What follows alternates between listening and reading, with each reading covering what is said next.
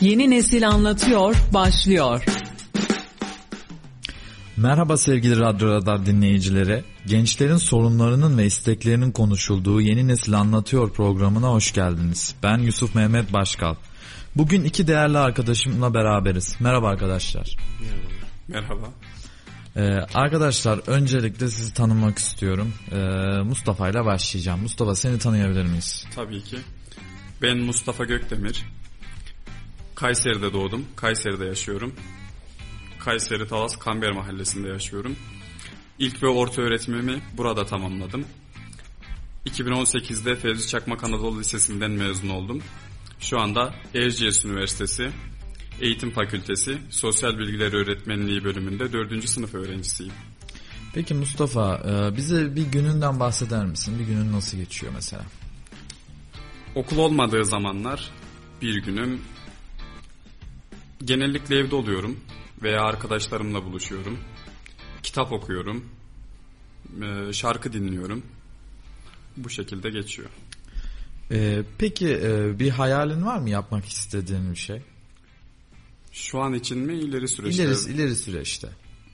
İleri süreç için bir hayalim var ama ne derece gerçek olur, nasıl olur bunu bilmiyorum. En büyük hayalim benim e, iyi bir gelecek inşa etmek. Geleceği yetiştirmek aslında bizim için gelecek yani benim açımdan gelecek öğrencilerimdir. Bu anlamda onları iyi birer insan olarak yetiştirmeyi ümit ediyorum. Aslında öğretmen olmak gerçekten zor bir meslek. Kesinlikle Ee, Benim sürekli- annem de emekli öğretmen. Ee, Gerçekten hani bir öğrenciyi yetiştirmek, öğrenciyi ileriye hazırlamak, geleceği hazırlamak gerçekten zor olsa gerek. Ee, tabii bizim öğretmenlerimiz e, hepsi baş tacı. Buradan benim bütün öğretmenlerime de selam olsun. Teşekkür ederiz. Ee, ve hani gerçekten e, öğretmenlik bir mesleğin dışında e, aslında e, bir yaşam biçimi. evet. Yani insanların yaşamını yönlendirip dokunmak çok güzel bir şey aslında. Öğrencileri, küçücük çocukları, bir yaşındaki çocukları aslında sen yetişiyorsun. Aileden çok seni görüyorlar. Senin senden aldıklarını e, vatandaşa, insanlığa, geleceğine faydalı bir şekilde kullanıyorlar. Aslında biz küçükken, bilmiyorum küçükken hangi mesleği istiyordun. E, şu an e, yani bunu da soracağım tabii ki. Küçükken istediğimiz şeyleri öğretmenler sayesinde aslında biz kararımızı verdik. Yani çoğu mesela ben pilot olmak isterdim. Ee, ama bu benim kendi tabii ki tercihim. Sonradan tabii büyüdükçe insan e, düşünüyor, olgunlaşıyor, kafasını yerine getiriyor. Peki birazcık da e, Genar'ı tanıyayım. Ondan sonra tekrar konuşmamıza devam edelim. E, Genar birazcık kendinden bahseder misin bize? Ee, Benim Gener, soyadım Tok, Ee, Kayseriliyim, Pınarbaşılıyım. Ee, Şu anda Erciyes Üniversitesi Havacılık Uzay Bilimleri Fakültesi Havacılık Yönetimi bölümünde okuyorum. Üçüncü sınıfım. Allah nasip ederse gelecek sene mezun olacağım. Peki Genar havacılık alanında e, araştırmalar yapıyor musun? Evet arada yapıyoruz ya gerek ders dersler hakkında gerek, gerekse hocalarımızın isteği doğrultusunda gerekse kendi isteğimiz doğrultusunda arada yapıyorum evet. Peki e, şöyle aslında az önce de bahsettim ben Mustafa'ya. Benim hayalim pilot olmaktı diye bahsettim. E, havacılık çok güzel bir bölüm. Yani, e, yani benim istediğim bölümlerden aslında bir tanesiydi. Ha, havacılık bölümünde yani üniversite içinde bir günde yani oturduğunuzda derse girdiğinizde neler yapıyorsunuz? Neler öğretiyorlar size? Hmm, Genelde teorik ve pratik dersler olmak üzere ikiye ayırarak bakabiliriz. Lakin biz şu anda pratik dersleri görmüyoruz staj döneminde olmadığımız için. Ee, teorik derslerde işte yolcuların hizmeti, yolculara nasıl hizmet edilir, işte havalimanı nasıl olur, havalimanında yönetimler, havalimanındaki bölümlerin yapısı, işleyişi, ilerleyişi bu konular hakkında genellikle ders görüyoruz, eğitim alıyoruz daha doğrusu. Ee, hocalarımız Allah razı olsun bize gerektiği kadar destek veriyorlar, yardımcı oluyorlar. Çünkü bizim sektörümüz giderek genişleyen ve açılan bir sektör. Ee, iş yapısı geniş, yani çalışan sayısı az aslında genel bakarsak. Çalışan ihtiyacı da fazla. Bizi en iyi şekilde geleceğe yönelik havalimanlarında çalışmaya yönelik hazırlamaya çalışıyorlar. Peki e, baktığın zaman dünyada birçok destinasyon var. Aşağı yukarı 200, Evet. 213, 220 ülke civarı bir e, ülke des- destinasyonu var. Bu e, burada uçuşların Ee, yani aslında en yoğun olduğu ülkelerden biri de Türkiye. Türkiye, evet. İstanbul özelinde bakacak olursak birçok e, havayolu şirketi, birçok uçak iniyor kalkıyor. Keza Kayseri'ye yeni havalimanı yapılıyor. Ee, bunun üzerinde soracak olursam olur- olursam e, sence Türkiye'de havacılık nasıl? Havacılık Türkiye'de havacılık 90 80'li yıllardan itibaren zaten giderek özelleşmeye başladı. Aslında havacılık sektörünün özelleşmesi gelişmesi anlamına geliyor. Yani yavaş yavaş devlet desteğinin ayrıyeten devletin çekilmesi özel şirketlerin hem havacılık sektörünü hem de yolcu sektörünü geliştirmesine olanak sağlıyor. Türkiye'de şu an havacılık sektörü gelişmekte olan bir sektör. Gerçi şehirden şehre göre değişebiliyor. Lakin e, Türkiye büyük ihtimalle gelecek senelerde dünyanın en çok havacılık sektöründe ilerleyen ülkelerinden birisi olacak. E, gerek Amerika ya da Rusya gibi olamayız ama gelişmekte olan bir ülke için şu anda üst seviyelerdeyiz diyebilirim. Yani aslında bu Atlantik Pasifik arasındaki o uçuşların e, tamamı Türkiye aktarmalı gitmeye başladı aslında Evet. baktığımız zaman. E, bugün tek herhalde uçuş olmayan ülke yanlış hatırlamıyorsam tabii beni düzelt. E, Avustralya olması lazım. Türkiye'den uçuş olmayan e, başka ülkeler de olabilir ama aklıma gelen en uzak destinasyon şu an Türkiye Avustralya bildiğim Evet. kadarıyla. Yakın zamanda olur mu? Olur çünkü e, havayolu şirketleri içerisinde ilk 10 içerisinde Türk Hava Yolları bulunuyor. E, gerçekten büyük ve güzel bir firma. Ve gelişmekte olan bir firma dört farklı koldan aslında saldırıyorlar. İşte Sun Express'te ortaklıkları var. Anadolu Jet kendi yan ürünleri. Türk Hava Yolları'nın tabii kendi şey var. Bunun yanında e, daha önce Onur Air Atlas Jet'te de bir ortaklıkları olma söz konusuydu. Tabii büyük bir firma ama biraz geriye düştü pandemi döneminde. Maalesef. Lakin yine bizim bayrak taşıyıcımız her zamanki gibi Türk Hava Yolları olacak. Ya gerekse dünyadaki birçok havalimanına artık Türk kurumları ya da Türk işleticiler, işletmecileri kiralamaya başladı. Artık sadece Türkiye'de kalmıyoruz. Yani Güneydoğu Asya'da dahi yani havalimanlarında kiralama sürecine gidildi. Genişlemeye başladı sektör. E, Bakalım gelecek senelerde neler olacak. Peki e, şöyle bir soru sorayım sana. Baktığın zaman hayal olarak yani hayalim dediğin ben burada çalışmak istiyorum dediğin motor bakım, motor e, montaj veya uçak montaj gibi bölümlerin hangisi tercihin ya da yer hizmetleri? Yani yer hizmetleri açısından düşünürsek ya gene benim tercihim büyük ihtimalle o yönde olacak. Tabii ki zaman ne gösterir bilemem ama yolcu hizmetleri yolcu hizmetlerinde çalışabilirim yani çalışmak da isterim açıkçası. Bana benim karakterime en uygun bölüm departman yolcu hizmetleri yani şu anda.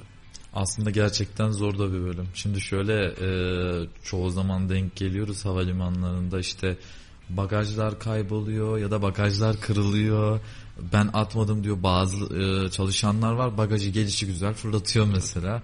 O bagaj kırılıyor, bozuluyor, yırtılıyor. Ben çok mesela bagaj yaptırdığımı bilirim. Çanta yaptırdığımı. Ama tabii hani o insanın tabii kişi, kişisel şeyine göre yani işe gelirken ayağa geriye gidip bir şeye sinirlendiyse ondan çıkarıyor tabii. Ya evet e, bizim sektörümüzde bizim alanımızda işinizi severek yapmadıktan sonra ne yaptığınızın hiçbir önemi yok. Çünkü bizim sistemimiz zincir sistemi yani zincirdeki en küçük bir halkada bir sorun çıktığı zaman sistemin tamamını etkiliyor ister istemez. Yol, uçakların kalkışı, varışı aksıyor, işte yolcular bekletiliyor. Şu anda zaten tüm yolcular, çalışanlar dahi havayolu şirketlerinin birer müşterisidir. Böyle olduğu zaman hem hava yolunun karizması diyelim azalıyor, sek- işler sekteye uğruyor, ma- her biri birer maliyet. Maliyet arttı, arttıkça zincir devamlı olarak döngü içerisine giriyor zaten. Ya baktığın zaman zaten hava yolun havaalanlarında duran uçakların bir günlük kirası ya da durduğu kapı tabii bu Türk Hava Yolları falan bunlar toplu veriyordur ama özel uçaklar genelinde kaç bin dolarlarla ölçülüyor Evet. yani. Şimdi bir petrol alıyorsun buradan gitmek için 5000 kilometre yol gitmek için e, uçağı e, 5000 kilometre şeklinde doldurman gerekiyor. Evet. Belki daha fazlasını doldurman gerekiyor. Aktarma Olası bir e, acil durum durumunda çünkü e, kalktığı havalimanına dönme gibi bir durum söz konusu. Peki biraz Mustafa ile devam edeyim. Ee, Mustafa e, şöyle sorayım. Ailede sence bir ailede eğitim nasıl olmalı? Ailede eğitim, şimdi öncelikle şunu söylemek istiyorum ben. eğitim ailede başlar. Bu anlamda anne ve babalar öncelikle e, yetiştirme konusunda donanımlı olmalılar. Bunu nasıl sağlayabilirler? İşte kitaplar okuyarak, belgeseller izleyerek. Bu bilince sahip olmalılar yani. Neticede bunu belirtmek istiyorum. Diğer yandan iletişim becerilerinin çok iyi olması gerekir bana göre ailelerin. Hem gerek çocuklarla iletişimlerinde gerekse e, normal günlük hayatta iletişim içerisinde oldukları zaman Türkçeyi doğru bir şekilde kullanmaları gerektiğine inanıyorum. Diğer yandan e, çocuklara her zaman olumlu dönütler vermek suretiyle bireylerin destekçileri olmalılar. Çocukların fikirlerine saygı duymalı. Hayata geçirilebilecek fikirler varsa bunlara sırt çevirmemeli. Hayata geçirebilmek adına ellerinden gelen çabayı sarf etmeleri gerekir ebeveynlerin. Peki bunu e, yaparken, bunu e, sarf ederken daha çok hani çocukları yetiştirirken en dikkat edilmesi gereken yer ne sence? Yani mesela hani bir çocuğun e, işte kitap okuması mı önemli bir aile için? Çevreye karşı tutumu mu önemli? Yoksa hani e, hem her ikisi de önemli ekstra olarak da çocuğun davranışlarını dizginlemek mi önemli? Bu maddelerin hepsi çok önemli. Şimdi şöyle bir şey var. John Dewey'in bir sözünden bahsedeyim burada. Diyor ki eğitim bir vazoyu suyla doldurmak değil, bir çiçeğe kendi tarzında büyüyebilmesi için yardımcı olmaktır. Bu anlamda bir e, çocuğu yetiştirirken ahlaki yönden, davranışsal yönden, bahsettiğin gibi kitap okuma yönünden her anlamda, her alanda desteklemek gerekir ama doğru bir şekilde desteklemek gerekir. Mesela bir çocuğu eline bir kitap verip işte şu sayfaları bugünlük okuyacaksın 10 sayfa diyelim kitaptan okuma verildi. Ama başında durmadan veya onu dinlemeden daha sonra kitap bittikten sonra kitap hakkında hiç sorular sormadan bu eylemi yapmanın ne çocuğa ne aileye hiçbir şekilde bir faydasının olacağını düşünmüyorum. Aslında e, kısa bir virgül koymak istiyorum. Bundan iki hafta önce Samet diye bir arkadaşımız konuğumuzdu. Ee, arkadaşımız demişti ki ben benim demişti hedeflerime ulaşmam için en büyük kamçı şu olmuştu demişti. Akrabalarım bana senden bir şey olmaz. Ee, senden hiç yani hiçbir yere varamazsın sen. Buradaki herkesten bir şey olur, senden bir şey olmaz dedi ve beni o kamçıladı demişti. Aslında böyle de bir durum söz konusu anladığım kadarıyla. Kesinlikle bu arada Samet kardeşimiz bizim de sevdiğimiz bir arkadaşımız. Bizi dinliyor ona da selam olsun. Onun dışında dediğim gibi kamçı olayı var, işte el alem ne der olayı var veya anne babalarda şu düşünce hakim günümüzde. İşte benim çocuğum doktor olmalı, hakim olmalı, mühendis olmalı. Bunun yani bir çocuğun illa mühendis olması gerekmez ya da doktor olması gerekmez. Çocuğun ne istediği önemli bu süreçte. Çünkü çocuk kendi istediğine ulaşabilmek için elinden gelen çabanın tamamını sarf eder. Fakat aile orada bir dizginlemeye giderse çocuk e, psikolojik sorunlara kadar yönelebilir. Aslında en büyük e, şey e, tabii ailede bitiyor. Yetiştirilmeden daha çok ailenin içinde bulunduğu durum işte ekonomik, sosyal e, bu durumlar da çok önemli. Çünkü hani bir evde mutluluk ya da huzur yoksa çocuk da mutsuz olur. Bunu dışarıya yansıtır. Bu tabii bir döngü. Az önce bahsettiğin zincirin ailedeki halkası tabii bunlar. Peki Mustafa mesela 10 yıl sonra soracak olursak 10 yıl sonrayı e, söyleyeceğin olursa e, istediğin, hedeflediğin ben burada olacağım dediğin yer neresi? Şimdi günümüz Türkiye standartları açısında baktığımız zaman kesinlikle 10 yıl sonrasını bırakalım. Bir yıl sonrasını bile tahmin etmemiz güç oluyor. Çünkü sürekli bir değişim, sürekli bir yenilik. Mesela hatırlayın bundan 2 yıl önce üniversiteye geçiş sınavına girdiğinizi düşünün. Bir baraj puanı vardı. Bugün o puan kalkmış durumda. Yani sürekli güncellenen, sürekli yenilenen bir ülkede 10 yıl sonra gibi uzun bir vadenin hesabını yapmak veya hayalini kurmak ne yazık ki günümüz Türkiye'sinde biraz zor. Açıkçası yani o üniversitedeki o baraj puanının kaldırılması konusunu ben doğru bulmuyorum aslında. Kesinlikle. E, çünkü üniversitede e, eğitim şeyi e, verilen eğitim belirli kaliteli bir eğitim veriliyor. Oraya herkesin girmesini ben açıkçası bilmeyeni, okumak istemeyip de öylesine yazıp gelenin okulda bulunmasını çok da isteyen bir insan değilim. Bu yüzdeye vurursak bu birçok insanda bu böyle. Tabii. Hani okumak için gideceksen oku, üniversiteyi tercih etmen lazım. Yoksa bir öncekinin hakkına giremezsin. Yani o adam orayı istiyor. Sen ondan önce giriyorsun ama sen oraya okumak için girmiyorsun. Derse bile gitmiyorsun mesela. Kaydı yaptıp donduruyorsun. Bu bence etik değil. Bilmiyorum. Hani biz çünkü ben e, 2014 yılında ya da 2013 yılında girdim üniversite sınavına. O zaman YGS ve LYS vardı. O zaman girdiğimde biz çok zorlanarak girdik üniversiteye. Yani zordu sorular. Tabii kolay olan da vardı tabii çalışıp da ben çok çalışır mıydım? Çok çalışmazdım ama yine de bir üniversiteye girebildim. Fakat e, zordu sorular. E, şimdi ise bu baraj puanını kaldırmak demek aslında herkes girsin torpilin daha çok işleyeceği anlamına geliyor ama tamam bu konuda çok e, karşıyım açıkçası. Peki e, günümüz Türkiye'sinden bahsediyordun. Devam edebilirsin. 10 yıl sonra ile alakalı.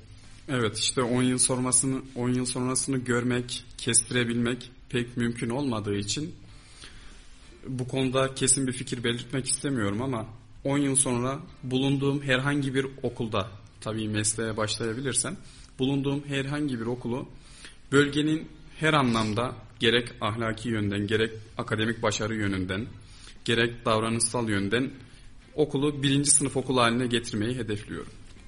Bu güzel bir hedef aslında. Peki e, şehir anlamında e, Kayseri'de bulunmayı mı tercih ediyorsun yoksa hedef, e, gitmek istediğin başka bir şehir var mı? Kayseri'de de bulunabilirim. Zaten burada doğdum, büyüdüm. Yani burada yaşıyorum.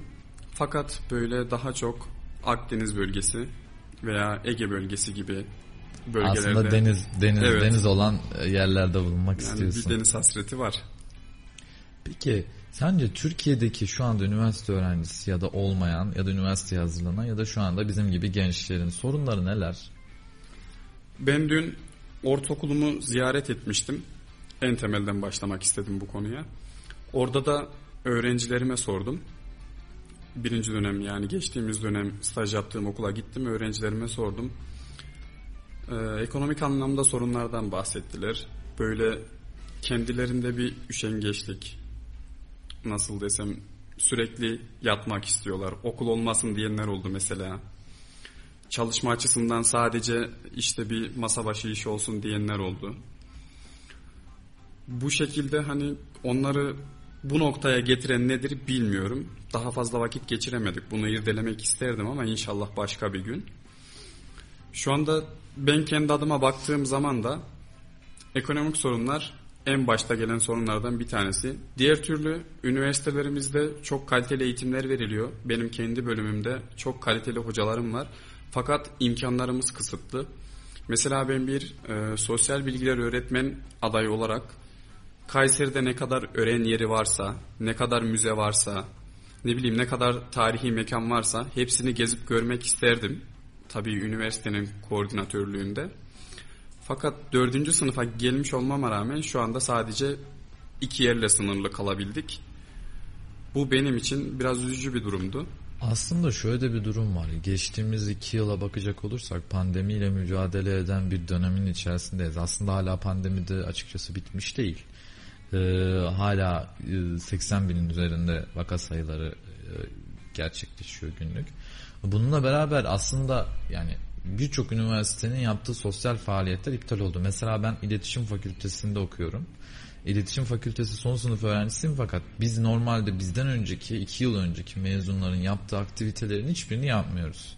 Neden hani bilmiyorum. Şu anda belki pandemiyle alakalı bu durum. Ee, okulda zaten bu sene daha açıldı. Bu iki, iki yıl sonunda. E, tabii bir sürü eksik de açıldı. Bir sürü e, sıkıntılarla açıldı. İşte aşı olacak e, bu tartışmalarla açıldı. Biz de mesela bitirme ödevini yaparken, bitirme e, haberlerini yazarken jüri karşısında sunum yaparak yapılıyordu. Ama şu anda yanlış hatırlamıyorsam ilk dönemde var. ikinci dönemde ilk dönem bu durum olmadı. İkinci dönem olacak mı tabii meçhul. Şu anda dersler asenkron ve on, e, online olarak yüz yüze olarak gerçekleşiyor. E, bilmiyorum yani bunu ben pandemiye bağlıyorum açıkçası. Ben e, burada şunu belirtmek istiyorum. Benim bahsettiğim durumların sosyal aktivitelerle pek ilgisi yok. Çünkü bunlar bizim bölümümüzde olması gereken durumlar. Yani bir müze ziyareti olmalı. Yaptık da zaten ama sadece bir tanesiyle sınırlı kalabildik. Sosyal faaliyet değil de daha çok dersin içeriği gibi düşünelim. O şekilde yapılması gerekiyordu. Gerekmeli. E, daha tabii sonrasında da yapılmalı diye Ya tabii ümit ki bu o, senin hem öğretmen olarak yani geleceğin öğretmen adayı olarak bilgini arttırır, donanımını arttırır. Tabii bu bizim için de aynı şey. Yani sosyal aktivite derken bu sosyal aktivite olarak değil de yani sosyalliğin yanında bu durum birazcık da eğitime de kayıyor. Hani bu bir tık daha e, kendini geliştirmeye yönelik aslında. Peki e, genele dönmek istiyorum birazcık da. E, genel az önce Mustafa'ya da sordum. Sence bir ailenin çocuğuna verdiği eğitim nasıl olmalı? Ya tabii e, kültürden kültüre ya da dönemden döneme göre değişebilir. Lakin bence bu dönemde, bu devirde çocukların ya da gençlerin en büyük düşmanı maalesef ki anne babaları. Ya çocuğum şunu yapmasın, bunu yapmasın, işte buralara gitmesin, arkadaşları şöyle böyle rahat bırakmadıkları için çocuklarını yani kendi evlatlarını çocuklar ya da gençler açılamıyor bir süre sonra. Zaten ister istemez gençleri ve çocukları ülkenin durumu ya da ailenin durumu, kültürel durumlar etkileyebiliyor. Yani çocuk gelişemiyor bir yerden sonra. Zaten ümitsizlik durumuna düşebiliyor. Aile geliştirmediği için çocuğu ya da küçükken eğitirken çocuğu gerekli sevgiyi ya da hassasiyeti göstermediği için ileriki zamanlarda çocuklar daha büyük sıkıntılarla uğraşmak zorunda kalabiliyorlar. E, gerek ahlaki, gerek maddi manevi destekleri esirgedik, esirgedikleri zaman çocuklar ileride istedikleri hedefe ulaşam, ulaşmakta zorluk çeken ya da herhangi bir hedefi bulunmayan insanlar haline gelmeye başlıyor. Peki e, şimdi çok güzel bir şey söyledin. Aslında bu bir toplumsal baskı. Evet. Yani maalesef. e, ailelerin işte dışarıdan gördüklerini sanki çocukların da yapacakmışçasına yapmış olduğu baskı. Aslında hani bu e, çocukların en büyük e, ya da biz gençlerin en büyük sıkıntılarından Evet, bir tanesi. Yani arkadaşlara e, bunun tabi cinsiyet ayrımı yok. Bu hem kadına hem erkeğe yapılan bir şey. Ha tabii ki yani bu birazcık da örf, kültür ve adetlerle alakalı aslında. Yani Türk Türklerin içerisinde özellikle Türklüğün içerisinde e, ve Türkiye coğrafyasında Türkiye'de bulunan insanların içerisinde en büyük e, şey e, baktığın zaman aile kültürünün çok yaygın olması. Aile kültürü yaygın olduğu için de e, bu tarz durumlarla tabii ki karşılaşılabiliyor. Peki e, Genar boş zamanlarında e, ne gibi aktiviteler yapıyorsun sosyal olarak? E, genelde ben evde olurum ama bazen yürüyüşe çıkarım. Müzik dinlemek için ya da sadece rahatlamak için. Bazen kitap okurum. Genelde de e, bilgisayar başında geçiririm vaktimin çoğunu. Film izlerim. E, bazen arkadaşlarımla buluşmak için çarşıya çıkarım. Yani aslında kısıtlı benim yaptığım aktiviteler. Yani genel manada bunlar. Peki e, sence bir Türk genci olarak e, Türkiye'deki yaşanan sorunlar neler? Ya tabii Ve ki- bunların yanında isteklerin neler? Ya tabii ki en başta gelen sorun ekonomik. Yani sosyal sorunlar içerisinde ekonomi o kadar büyük bir sorun ki bizim için. Ee, yani deniyor işte sos, gençler sosyal aktivite yapsın filan ama yapacak ya çoğunun maddi durumu olmuyor ya da fırsat olmuyor, zamanı olmuyor gençlerin. Yani tutamıyorlar bir arada durumu. Diğer yandan eğitim eğitim sorunu o kadar büyük bir sorun ki gelecek nesiller açısından da öyle. Biz şu anda Avrupa ile yarışamayız ister istemez. Yani deniyor ki Avrupa'nın dünyanın en iyi 10 ekonomisi arasına gireceğiz. Giremeyiz abi. Giremeyiz. Çünkü yeterli altyapımız yok. Yeterli eğitimli insanımız yok. Olsa bile maalesef beyin göçüyle yurt dışına çıkmak zorunda kalıyorlar. Çünkü kendilerini Türkiye'de değerli hissetmiyorlar. Hissettirilmiyorlar açıkçası. Peki e, çok güzel bir noktaya e, parmak bastım böyle. E, beyin göçü. Ben de aslında e, soracaklarım arasında vardı beyin göçüyle ilgili ne düşünüyorsun diye. E, beyin göçü hakkında e, beyin göçünü engellemek için yapılması gerekenler neler sence? Öncelikle kendisini geliştirmiş, mezun olmuş, ileri, kendisini ileri bir seviye taşımış bilim insanlarını veyahut mühendisleri değer verecek mühendislere değer vermemiz lazım. Çünkü onların beyin göçünün asıl sebebi değer verilmemesi ya da kendilerine değer verilen insanlar arasında hissetmemeleri. Bir de tabii ki de buna bağlam olarak Türkiye'nin sosyal durumu da ön planda. Çünkü istikrarsız bir ortamda bu gibi insanlar durmak istemeyebilir. Yani haklı sebeplerden dolayı. Yani istekler konusunda da dengesiz olduğu için yapı maalesef sistem dengesiz olduğu için ister istemez her şeyi etkileyebiliyor. Aslında bugün e, yani geçtiğimiz üç günde Ukrayna'da bir savaş gerçekleşiyor. Tabii savaşı hiçbir zaman desteklemiyoruz. E, savaşa da tabii ki karşıyız. Burada e, giden Türklerden benim gördüğüm birkaç tweet var. İşte daha öncesinde işte Türkiye bir mühendis kaybetti, Ukrayna bir e, garson kazandı evet. diye.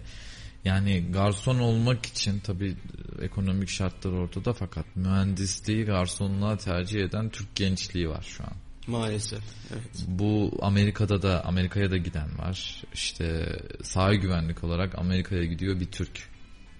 Ya tabii bu work and travel'la gidenlerle birlikte bu orada kalan Türkler de var. Ya bu açıkçası çok acı bir durum. Maalesef. Ya şunu da söylemek lazım. Bunlar e, nedensiz yere yurt dışına çıkmıyor gençlerimiz. Yani illaki kendilerini değersiz hissediyorlardır. Etkileniyordur. Etkileniyorlar büyük ihtimalle ülkenin durumundan. Yani çünkü e, biz gelişmekte olan bir ülkeyiz. Lakin bize bu zamana kadar denildi ki Allah'a şükür biz Somali gibi değiliz denildi. Ama biz demiyoruz ki abi biz niye Norveç gibi değiliz? Biz hep geriye dönük baktık. Kendimizi diğer ülkelerle kıyaslayıp şükrettik ama biz bir amaçla ilerlemedik hedefimize. Yani durduğumuz olduğumuz noktada kaldık, ilerleyemedik. Yani bu durumda olduğu için oradaki gençleri soruyor. Yani benim Avrupa'daki gençlerden ne farkım var?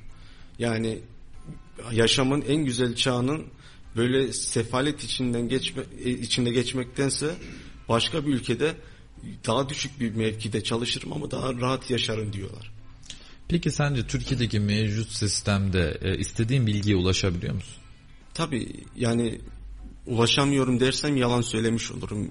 Gerek internet üzerinden gerek de başka araçlar üzerinden rahatlıkla ulaşmak mümkün. Teknoloji çağındayız nasıl olsa. Peki e, teknoloji çağındayız. Çok güzel bir söz söyledin orada. E, teknoloji çağında şimdi bu ailedeki eğitime dönüş yapacağım. Teknoloji çağı sence biz gençleri ya da çocukları nasıl etkiliyor? Ya tabii iyi veya ve kötü yönde etkiliyor. Yani hem iyi hem kötü. Sadece kötü ya da sadece, sadece iyi diyemeyiz. Çünkü bilgiye erişim kolay. Ulaşım kolay yani bilgiye ulaşmak o kadar kolay ki günümüzde internet aracılığıyla. Lakin kötü olarak aileler küçük çocukların eline telefonları veriyorlar. Bir tane çizgi film açıyorlar ya da video açıyorlar. İzle, izletiyorlar başlarından savuyorlar. Bu o kadar kötü bir şey ki çocuk ge, yani gereken ilgiyi ve sevgiyi alamıyor. Başını bilgisayardan veya tabletten, telefondan kaldırmadığı için asosyal bir yapıya bürünmeye başlıyor. Bu ileriki zamanlarda hem aile için hem çocuğun kendisi için hem de ülkenin geleceği için yani belki anlamsız çıkabilir ama büyük bir sorun. Yani aslında e, burada demek istediğimiz yani senden de anladığım kadarıyla teknolojinin e, gerçekten gençlerin şu anki dünya üzerindeki aslında tüm gençlere düşman oldu. Maalesef. E, aslında düşman derken birazcık ağır söylemiş oluyoruz ama şu manada düşman çünkü elimizden telefonlarımız düşmüyor. Evet. 7-24 telefondayız. Ee, 7-24 sosyal medya üzerinden bir şeylere bakıyoruz. Tabi buradan bilgi edinmek çok kolay. Ama küçük yaştaki çocuklarda ellerinde 7-24 telefon ve sürekli oyun oynuyorlar. Bu eskiden biz bilgisayarlarda oynardık. Hatta oynamak için kısmen internet kafelere Evet. giderdik. Tabii o çok fazla bilgisayarla bilgisayar alıp da evde oynama şey yoktu. Çünkü aileler yani takdir edersin ki mesela benim ailem, annem öğretmen bilgisayar şeyine karşıydı mesela çok oynanmasına. Ama hani tabii o zamanki eğitimle şimdiki e- eğitim tabii ki çok farklı. Farklı. O zaman da yetiştirme tarzıyla şu anki yetiştirme tarzı gitgide değişiyor. Birazcık daha teknolojiye uygun eğitim olmuş oluyor. Yani çocuksuzsun diye eline telefon veriliyor. Maalesef. Ailelerin en büyük aslında e, sorun yaşadıkları nokta bu. Çünkü çocuk başka çocuktan görüyor. Mesela bugün ikinci sınıftaki çocuğun cep telefonu var. Hangimizin ikinci sınıfta cep telefonu vardı mesela? Yani. Öyle düşünmek lazım. E, Peki Mustafa e, sana da e, birkaç sorum olacak. E, Tabii ki. Şimdi Mustafa sence Türkiye'de mevcut durumda e, öğrenci olarak e, eğitimden memnun olduğunu söyledin. Peki öğrenciliğinin yanında eğitim alırken mevcut sistemden e, bilgi edinmekte kolaylık sağlıyor musun ya da zorlanıyor musun? Bilgi edinme noktasında çok kolaylık sağlıyorum. Yani çok çabuk erişebiliyorum istediğim bilgiye. Mesela çeşitli e, internet siteleri var. Bunlardan bir tanesi burada paylaşmak istiyorum. Belki öğrenci kardeşlerimiz de dinliyorsa faydalanabilirler. Dergipark.org sitesinden tamamen akademik verilere dayalı. Hepsi onaylanmış makaleler. Burada birçok alanda makale yazılmış. İnsanlar diledikleri zaman girip orada erişim sağlayabilirler.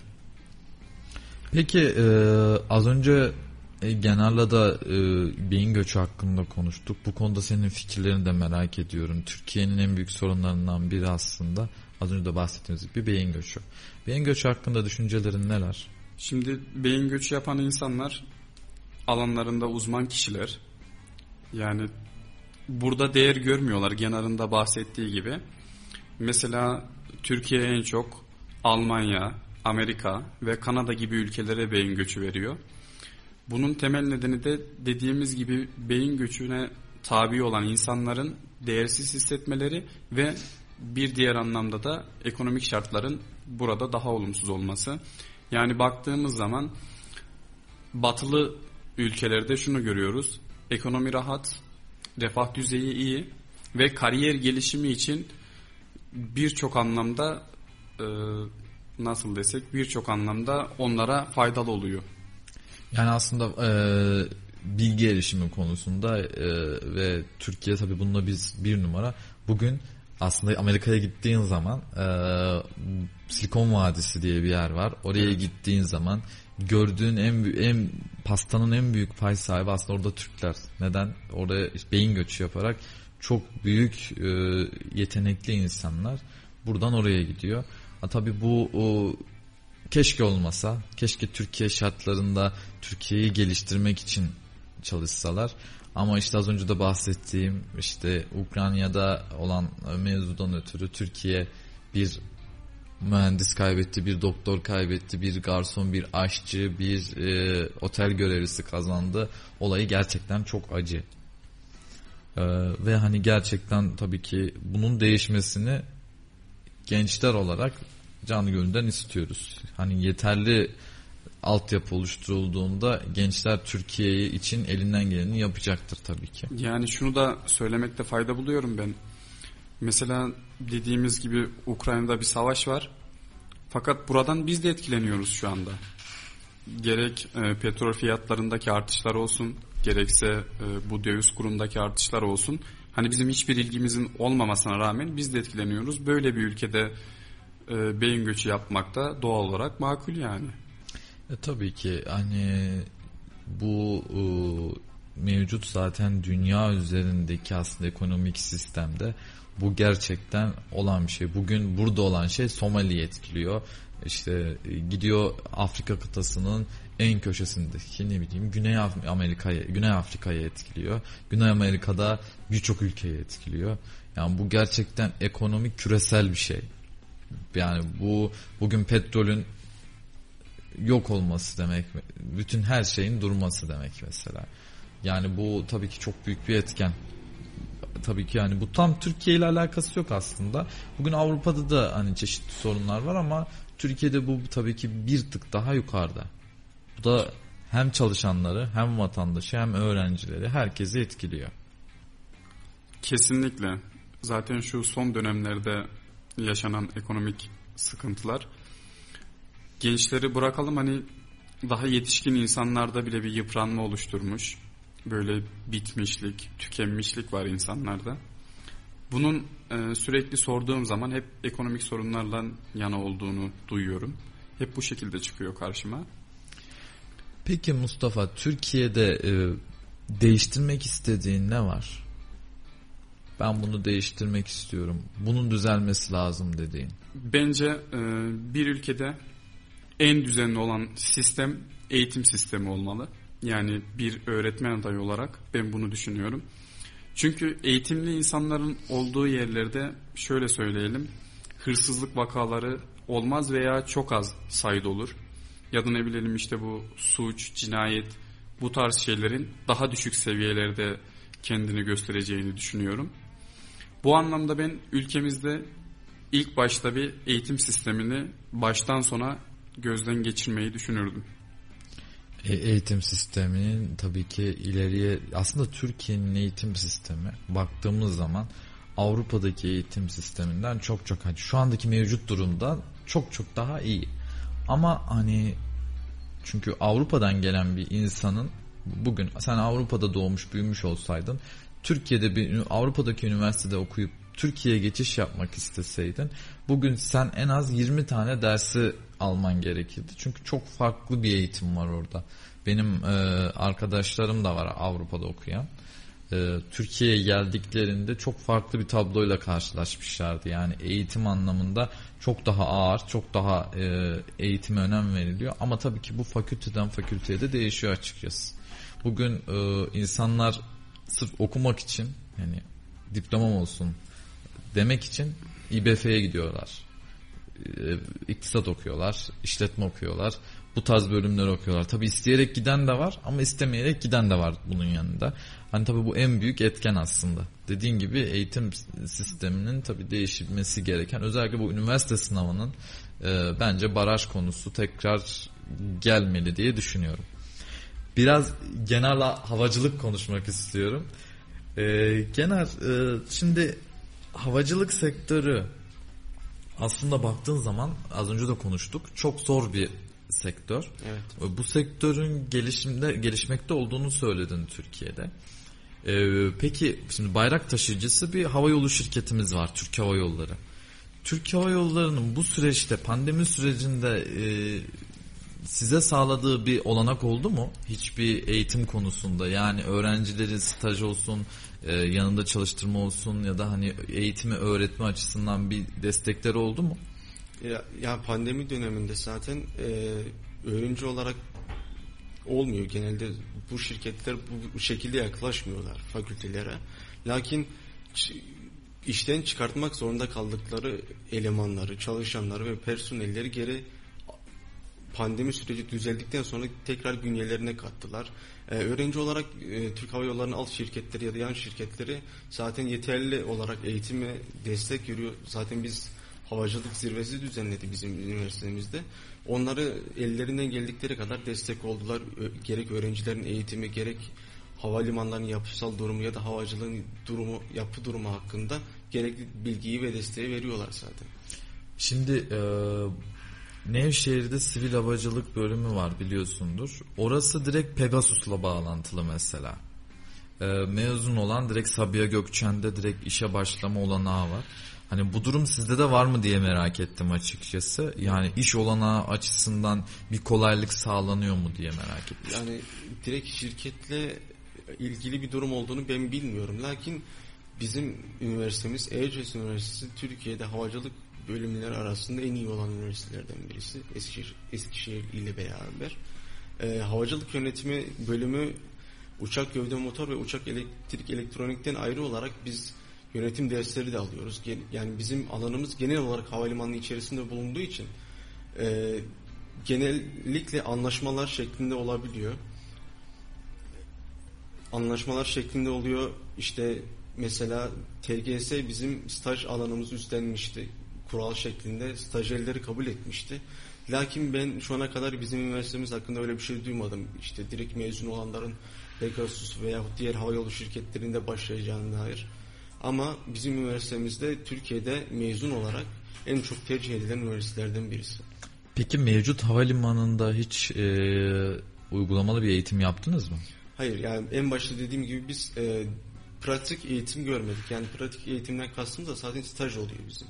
Çünkü stajda gerçekten öğretiliyor bize. Havalimanının yapısını, işte bölümlerin veyahut departmanların işleyişi öğretiliyor. Lakin biz zaten genelde okulda teorik dersler almaktayız. Peki anladım. Yani havacılık gerçekten hani e, önemli bir sektör. Bugün bahsettiğimiz o destinasyonlar içerisinde evet. bir düşük olsa Ukrayna'daki mesela olaydan ötürü birçok hava yolu e, kapatmak zorunda kaldı evet. ve hisseler birden düştü. Evet. Bu çok büyük etkiliyor tabii ki bir yerde savaş olması, bir yerde e, herhangi bir hatırlar mısın bilmiyorum. İzlanda'da bir e, yanardağ patlaması evet. olmuştu. Bu patlamadan sonra Avrupa bütün uçuşlarını durdurmuştu. Evet. O dönemde bir ekonomik krize girmişti havayolu şirketleri. Evet yani şunu söylemek gerekir. Bizim sektörümüz gerçekten dengesiz. Yani en küçük bir aksaklık tüm işleyişi bozabiliyor. Yani dengeyi bozabiliyor.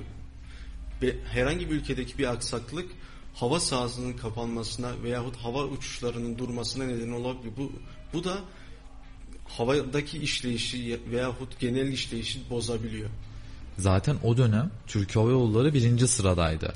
Ee, hatırlarsın LeBron James'in e, Kobe Bryant'ın reklam oynadığı. Messi'nin falan yanlış hatırlamıyorsam e, evet, oynadığı doğru. reklamların döneminde o dönemden sonra Türk Hava Yolları birinci sıradan 11. sıraya kadar geriledi. Birinciliği Katar aldı. Yıllardır da şu anda Katar Hava Yolları'nda. Ee, hani ger- gerçekten küçük bir ülke ama kocaman bir ağ sahipler bu gerçekten hava yolunda hani tabii ki hala gelişiyoruz. Pegasus şu an takip ediyor. Arkasından gelen Anadolu Jet Yanürün, Sun Express charter uçuşlarla devam ediyor. Bu tabii ki büyük bir etken. Tabii ki. Peki e, evet sevgili Radyo Radar dinleyicileri Yeni Nesil Anlatıyor programı burada sona erdi. Bir sonraki hafta görüşmek üzere. Hoşça kalın, sağlıklı kalın, esen kalın. Yeni Nesil Anlatıyor sona erdi.